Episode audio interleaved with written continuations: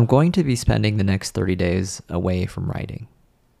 Instead, I will use the space I normally hold for writing and recording to do some much needed reflection on foundational questions like how do I want to put myself out in the world?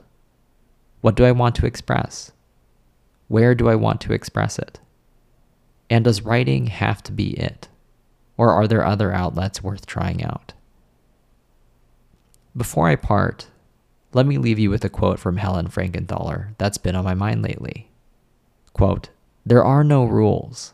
That is one thing I say about every medium, every picture. That is how art is born. That is how breakthroughs happen.